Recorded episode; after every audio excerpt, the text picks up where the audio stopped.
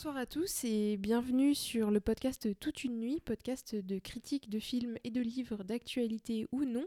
Et on se retrouve ce soir pour euh, un format un peu particulier puisqu'on traitera de trois films euh, d'une manière peut-être un peu plus rapide que euh, d'habitude. Et également, nous ne sommes que deux ce soir.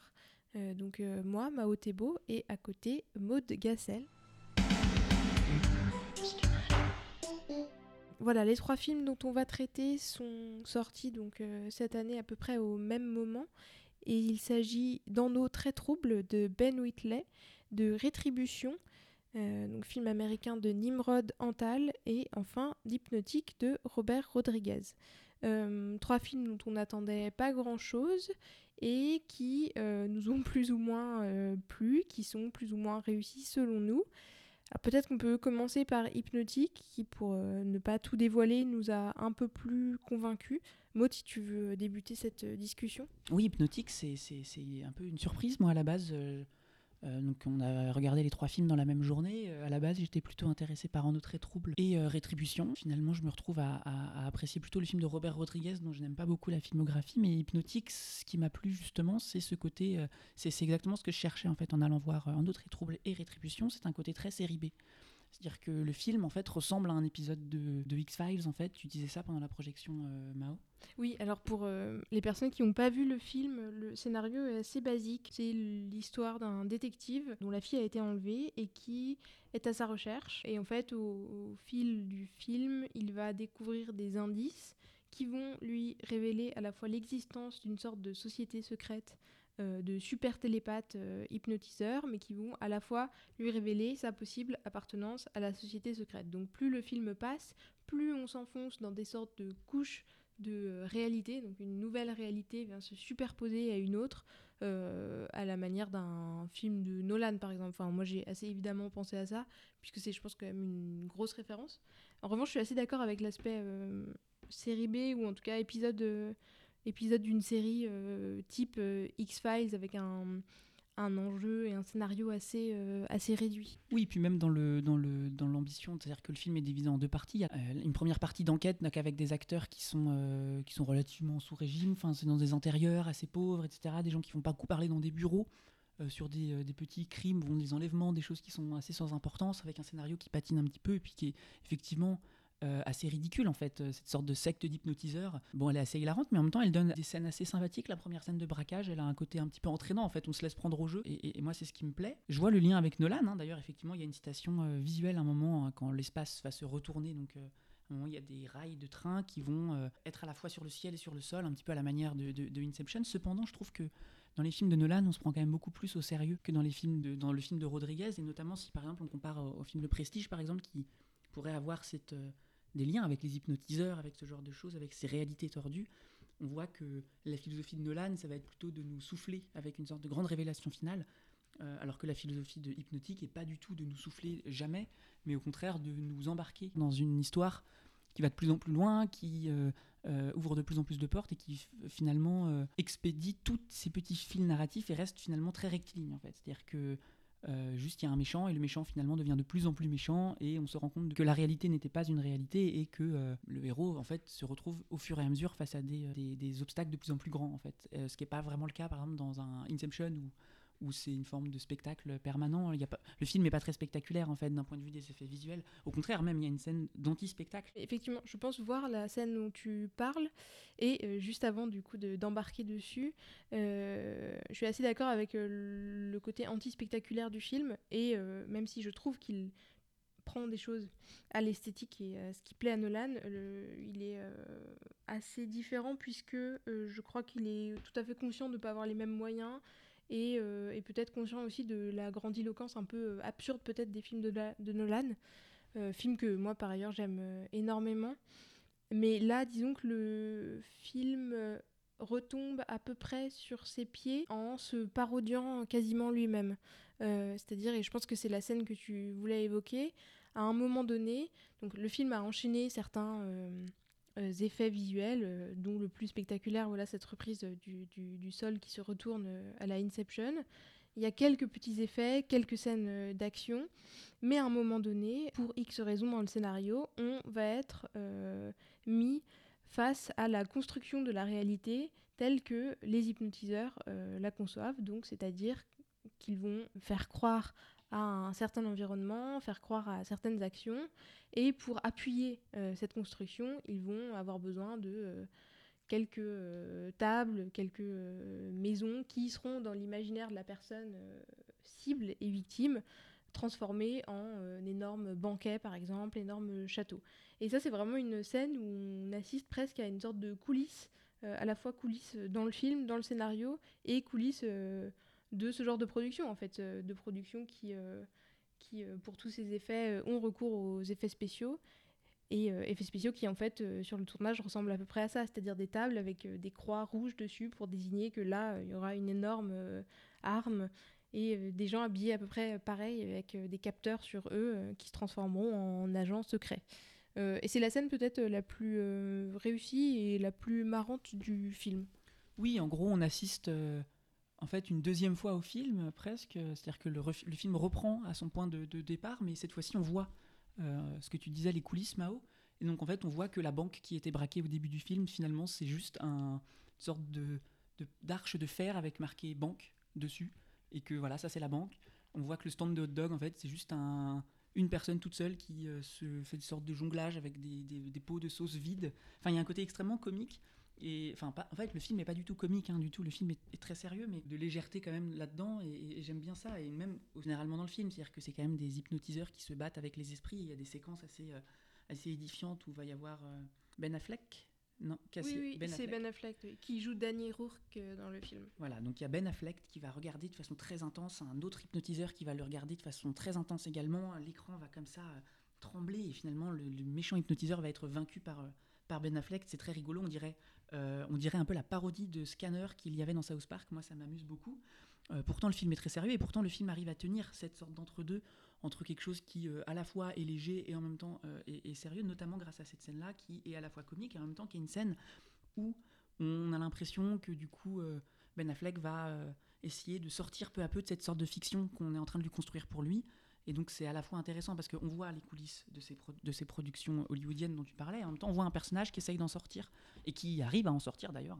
Oui, par ailleurs, chose que euh, j'ai remarqué et qui est vraiment manifeste dans cette scène, mais qui vient un peu euh, éclairer rétrospectivement le reste du film et euh, présager la suite aussi, c'est la manière dont Ben Affleck, j'ai eu l'impression, était jamais vraiment très à l'aise. Alors pas en tant que mauvais acteur du tout, mais c'est-à-dire qu'il est toujours un petit peu en décalage, j'ai l'impression, euh, dans les plans, où il n'a pas trop l'air de savoir euh, ce qu'il fait, pourquoi il le fait. Alors on, sait qu'il se souvient pas bien de tout, euh, qu'il a sans doute subi un traumatisme dû à l'enlèvement de sa fille, mais ça fait finalement un personnage un petit peu, un petit peu perdu tout le temps, tout le temps en décalage avec cette réalité, et qui au final du coup...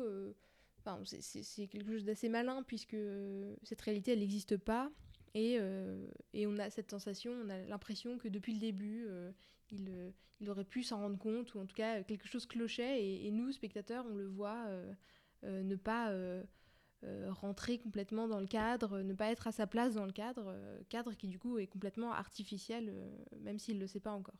Alors, alors moi, je suis d'accord avec toi, Mao. Par ailleurs, je trouve que Ben Affleck est plutôt un mauvais acteur et que c'est plutôt une, des qualités du film que de faire euh, de son acteur qui est un petit peu à la rue. J'aime pas du tout Ben Affleck, je trouve qu'il joue assez mal, qu'il est jamais physiquement très présent, euh, qu'il a du mal à dire ses lignes. Et du coup, ce qui est assez rigolo, c'est de voir que le film en fait euh, le centre de son scénario, ce que tu soulignes, ce qui est peut-être volontaire, ce qui ne l'est peut-être pas.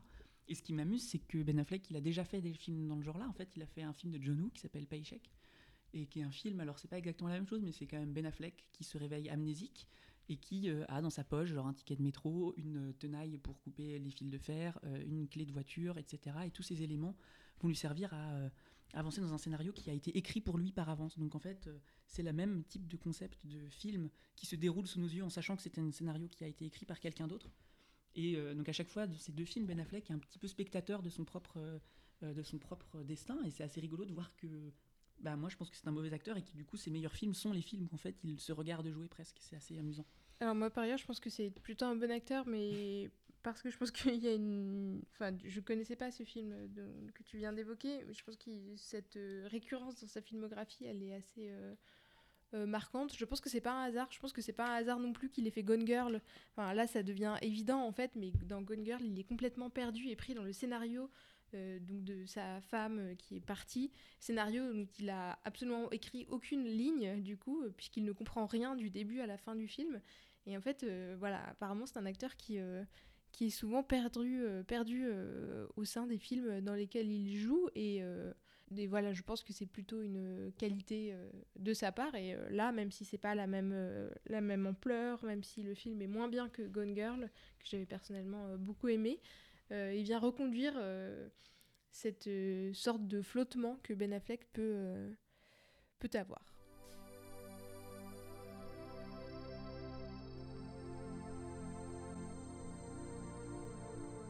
c'est vachement intéressant. Et en parlant d'acteurs qui, qui, jouent mal, on peut peut-être assez embrayer sur, euh, facilement sur Rétribution, qui est un petit peu le, l'inverse, l'exact opposé finalement de, de, Hypnotique. C'est-à-dire que euh, Liam est également un mauvais acteur. Euh, il ne sait pas jouer non plus, mais ici, alors là où Mao, toi tu défends Ben Affleck, et j'entends, et je trouve que c'est vachement intéressant ce que tu dis, et tu, tu, tu m'as convaincu là-dessus. Je pense qu'effectivement, il y a quelque chose de, de, de, conscient chez, chez, Ben Affleck, chez Liam Neeson, rien du tout. Euh, c'est juste un vieux papa qui est à la rue. Donc euh, Rétribution, c'est l'histoire, en gros, euh, d'un vieil entrepreneur d'une cinquantaine d'années, père de famille, deux enfants dans l'adolescence. Il a du mal à connecter avec ses enfants, avec sa femme, qui d'ailleurs est en train de demander un divorce. Donc rien ne va plus chez, chez Liam Neeson. et voilà, donc il, convainc des gens d'acheter des actions à perte, etc. Il se retrouve à recevoir un appel pour qu'il lui annonce que sa voiture est piégée. Alors manque de bol, ses deux enfants sont dedans. Euh, et une bombe est sous sa voiture. Et s'il se lève de son siège, la voiture explose. Et euh, donc euh, le film nous embarque dans une sorte de course-poursuite contre rien du tout, avec cette sorte de, papa un peu gâteux, toujours assez réactionnaire. Oui, honnêtement, moi, j'aurais pas énormément de choses à dire sur le film. Je pense qu'il est juste absolument mauvais, alors que c'est plutôt le genre de film qui peut marcher assez facilement. Enfin, c'est un dispositif basique, hein. une bombe dans une voiture ou une bombe dans un train. En tout cas, on peut plus on ne peut plus euh, partir. Bah oui, puis avec des bons acteurs, ça donne euh, speed en fait, donc euh, ou des bons cinéastes en l'occurrence. Mais voilà. bon, ici c'est complètement raté. D'une part, tu l'as dit, parce que Liam Neeson est un peu croulant. Honnêtement, on a l'impression qu'il sait pas trop ce qu'il fait ici. Et en fait, bon, je pense que le film propose pas grand chose, sauf peut-être une sorte de leçon de morale distillée du début à la fin sur la valeur de la vie, euh, euh, du temps passé avec nos enfants, euh, la valeur des vraies choses qui s'opposent à, disons, voilà, l'argent assez basiquement, mais au final, il sera pardonné. Il terminera sa course sur un acte de bravoure et ses enfants l'aimeront à nouveau. c'est très basique et très ennuyant. Euh. Mais alors qu'en fait, pas du tout, parce qu'en fait, il est pardonné de tout, mais sans avoir rien fait pour mériter quoi que ce soit. C'est-à-dire qu'en fait, c'est son collègue qui était méchant, et lui, il l'est pas. Enfin, c'est très bizarre, en fait. C'est-à-dire que le film va l'absoudre de ces sortes de péchés. Dans tout le film, le, film essaye de, mettre en place une sorte de dilemme moral entre Ah, papa, mais qu'est-ce que tu as fait? À qui tu as vendu ces actions? Euh, Qui voudrait se venger à ce point de ce que tu as fait? Finalement, celui qui veut se venger, c'est personne, c'est son collègue. Euh, qui est juste plus méchant que lui et qui meurt. Et Liam Neeson se retrouve euh, avec son argent, avec sa famille. Il a juste plus sa voiture qui a explosé. En plus, c'est insupportable pendant tout le film, personne ne l'écoute. C'est-à-dire que c'est un film en fait un petit peu basé sur des dialogues, mais des dialogues où personne ne s'écoute. Les enfants refusent d'obéir aux, parents, mais la police veut pas non plus écouter Liam Neeson. Liam Neeson ne veut pas écouter la personne qui l'appelle au téléphone. La femme de Liam Neeson ne veut pas l'écouter non plus. En fait, c'est n'importe quoi. Personne ne veut s'écouter. Tout le monde se contredit. Personne ne, personne ne se calme tout le monde fait l'inverse même de ce qui devrait être fait pendant deux heures, en fait, une heure et demie, pardon, et c'est très, très, euh, très pénible. En fait. Voilà, en fait, ce qui aurait pu durer 20 minutes en dure 1h30, puisque personne euh, n'écoute euh, la personne à côté. Bref, c'est très raté. La manière, ça se passe à Berlin. la manière dont le réalisateur filme la ville est complètement dépersonnalisée aussi. Enfin, moi j'ai lu que ça se passait à Berlin. Euh, je trouve qu'il y aurait eu 10 000 manières de faire quelque chose d'intéressant avec les rues de Berlin, faire quelque chose d'intéressant avec la ville, ce qu'il ne fait absolument pas. Non, parfois il, parle allemand. Voilà, parfois il parle allemand. Euh, entre tout le dialogue en anglais, il dit bonjour en allemand et voilà, c'est une sorte de hein. réalisme sans doute. bon, pas de raison donc de s'attarder plus sur ce film qui donc se passe à Berlin et on peut, dans une transition tout à fait subtile, euh, plonger vers euh, le prochain film en eau très trouble, donc film euh, de Ben Whitley avec Jason Statham, Lee Bing Bing, Jing Woo et Paige Kennedy, pour citer un peu les acteurs principaux. Maud et moi avions vu en eau trouble, donc le premier, The Meg, qui nous avait plus ou moins convaincus. Maud plus que moi et moi l'inverse. Voilà pour résumer un petit peu l'enjeu du premier et du deuxième film. Euh, en gros, il y a des monstres très gros qui vont attaquer des humains sans défense et quelqu'un va venir sauver ces humains. Le 2 ne promettait pas grand-chose de plus que le 1, sinon euh, des monstres plus gros et peut-être plus de panique, peut-être des scènes euh, d'action un peu plus spectaculaires avec encore plus de touristes affolés. bon, moi j'ai été assez déçue par le film. Maud, est-ce que tu veux commencer? Euh, oui, je vais renchérir. Je vais dire que là où Rétribution était un film réac et mauvais parce qu'il était réac, En autre trouble déjà est plus aimable parce qu'en fait il ne contient euh, à peu près rien en fait. Et donc il est peu aimable mais parce qu'il n'a pas d'âme en fait. C'est-à-dire qu'il y a une forme de succession de scènes. Euh, Jason Statham va être dans une salle fermée. Pour sortir de la salle, il va devoir faire une action risquée ou sacrifier un de ses amis qui va finalement pas mourir. Et on recommence pendant une heure. Puis après, il y a 45 minutes où le mégalodon, donc qui est ce gros requin géant, s'est échappé. Donc les gens se tournent autour pendant 45 euh, minutes jusqu'à ce qu'ils arrivent à tuer le mégalodon. Et voilà, en gros, c'est fini. Ce qui aurait pu être un film de série B sympa, comme était le premier, euh, le premier Meg, donc le premier En eau trouble, euh, qui était rigolo en fait, qui était une sorte de Dents de la mer en plus gros. Enfin, je trouvais que le film avait un, certain humour, un peu comme hypnotique finalement, une certaine, une certaine légèreté avec des certaines scènes qui évoquaient les Dents de la mer et qui, l'évoquaient avec une forme de ah vous avez vous avez vu peur dans les années 70, bah nous on va voir un, requin gigantesque vous allez avoir encore plus peur. Bon, ça marche pas beaucoup, mais en l'occurrence, au moins, euh, c'est charmant. Euh, là, le film fait finalement a perdu toute cette, tout ce souffle-là. Oui, la narration est complètement plate. C'est une suite de petits climax qui, on le comprend, vont amener vers un grand climax, mais qui du coup n'en est plus vraiment un parce qu'on sait que ça se passera bien et on a vu que tout se résolvait quasi magiquement. moi, ce qui m'a peut-être vraiment dérangé et je m'en suis rendu compte pendant le film, c'est. Euh, enfin, bon, je regardais et je me disais que ces bébêtes là, euh, que ce soit des, euh, des requins ou des sortes de reptiles, je me disais qu'elles étaient assez, assez laides. Et c'est pas seulement une question de technique de 3D réussie, je veux pas parler de ça, d'autant que je ne connais pas grand chose là-dessus. Mais donc c'était pas une question de technique, c'est simplement que j'avais l'impression qu'on n'y croyait jamais à ces animaux qui sont quand même le centre du film et qui sont censés apporter tout le spectaculaire aussi euh, du film. Et en fait, la raison, je crois, qui fait qu'on n'y croit pas, c'est qu'il n'y a quasiment aucune réelle interaction entre ces créatures et euh, l'équipage, les scientifiques, les touristes. je pense que, enfin, j'ai l'impression que le film euh, nous prépare un peu à ça, nous tease ça depuis le début, c'est-à-dire qu'on voit les bêtes à travers une vitre, ensuite on voit un scientifique approcher une grosse bête à travers une vitre. Euh, donc nous, on est derrière la vitre et on est censé se préparer à une sorte de confrontation finale qui arrivera plus ou moins avec euh, Jason Tatum euh, en équilibre sur un jet ski avec des harpons. Mais confrontation en fait qui ne qui n'arrive pas puisque tout se résoudra sur une explosion.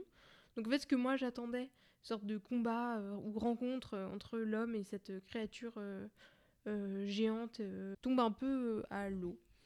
Oui, en fait, c'est complètement, euh, complètement ça. Les plans sur les créatures sont très courts. Euh, la majorité des plans, d'ailleurs, avec des créatures, sont centrés sur des petites bébêtes. C'est cette sorte de, de petits euh, lézards amphibies, donc qui vont à la fois sous l'eau et sur la terre. Et donc, à un moment, une île touristique va être infestée avec ces bêtes. donc, de film de monstres géants, on passe à un film de monstres petits.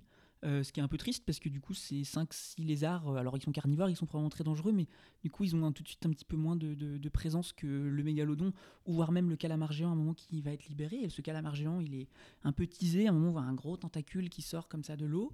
Puis en fait, il va exploser, euh, puis il disparaît, on ne le revoit plus. Il y a vraiment une sorte de, oui, effectivement, de, de rencontre ratée. Là où du coup, le premier, réussissait en, étant assez sobre et en présentant juste un gros requin qu'on va essayer de battre. Là, il y en a trois.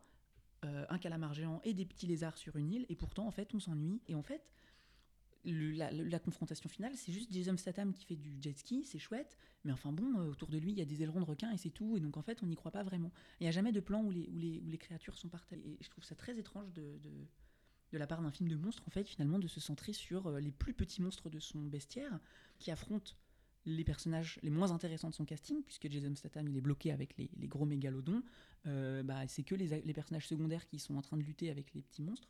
Enfin, du coup, ça fait que le film, après sa première heure, qui était très euh, arrêté, puisque c'est des gens qui sont dans un sous-marin, qui sortent, qui reviennent, qui sortent, qui reviennent. La deuxième partie, le monstre s'échappe. Enfin, on va avoir une scène un petit peu à la piranha, où euh, les, les, monstres sont lâchés vers une sorte de d'île paradisiaque qui s'appelle l'île du Fun. L'île du Fun, dans laquelle ils vont tuer des milliers de touristes chinois euh, extrêmement euh, avilis par l'argent. Enfin, je sais pas trop quelle est le, la morale du film, qui n'en a pas trop. Donc cette scène qui pourrait être une forme de jubilation, alors un petit peu nulle. Hein. Bon, il y a même pas ça. C'est très. En fait, le film est vraiment pas d'âme. En fait, je, moi, ça m'a vraiment évoqué ça.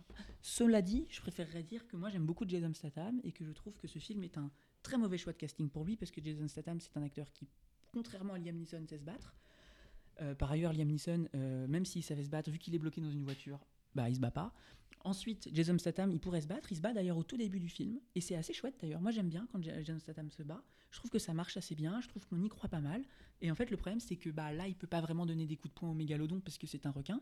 C'est un assez mauvais film d'action puisque cette star d'action qui pourrait interagir avec les bêtes n'interagit pas avec elle. Le corps très musclé de Jason Statham qui pourrait du coup briller au cinéma marche pas du tout. Et donc on se retrouve avec une sorte de film très vide. Contrairement par exemple à un film, moi ça me fait penser à par exemple Rampage hors de contrôle avec euh, The Rock, mm. qui est un film qui a des qualités, qui a des défauts, peu importe, mais où au moins The Rock interagit avec le monstre géant et les monstres géants, où il y a vraiment quelque chose qui se crée sur le gigantisme, sur les interactions des monstres avec leur environnement et sur le fait qu'on voit ces monstres et que c'est ces monstres-là qui sont au centre de l'action. Ici, les monstres ils sont sous l'eau en permanence, on ne les voit jamais, on voit que les acteurs mineurs. Jason Statham, qui est un acteur physique, ne fait rien de physique. Donc c'est absurde en fait. Sur ces notes euh, très élogieuses de mode sur euh, En eau très trouble, je pense qu'on peut terminer l'épisode ici. Bon voilà, vous voyez qu'on n'a pas sauvé grand chose de tous ces films, c'était pas forcément le but non plus, mais euh, j'espère que le format vous a plu et on refera comme ça des, des, séries de, de 3-4 films. dont on discutera juste après la projection. On vous souhaite une bonne nuit et on espère vous revoir bientôt sur le podcast de Toute une nuit. Bonne nuit.